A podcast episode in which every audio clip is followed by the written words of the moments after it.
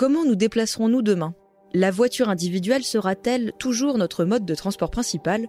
Ou aurons-nous trouvé d'autres solutions, plus durables et moins polluantes, dans les centres comme dans les périphéries? Ces solutions, justement, comment les financer?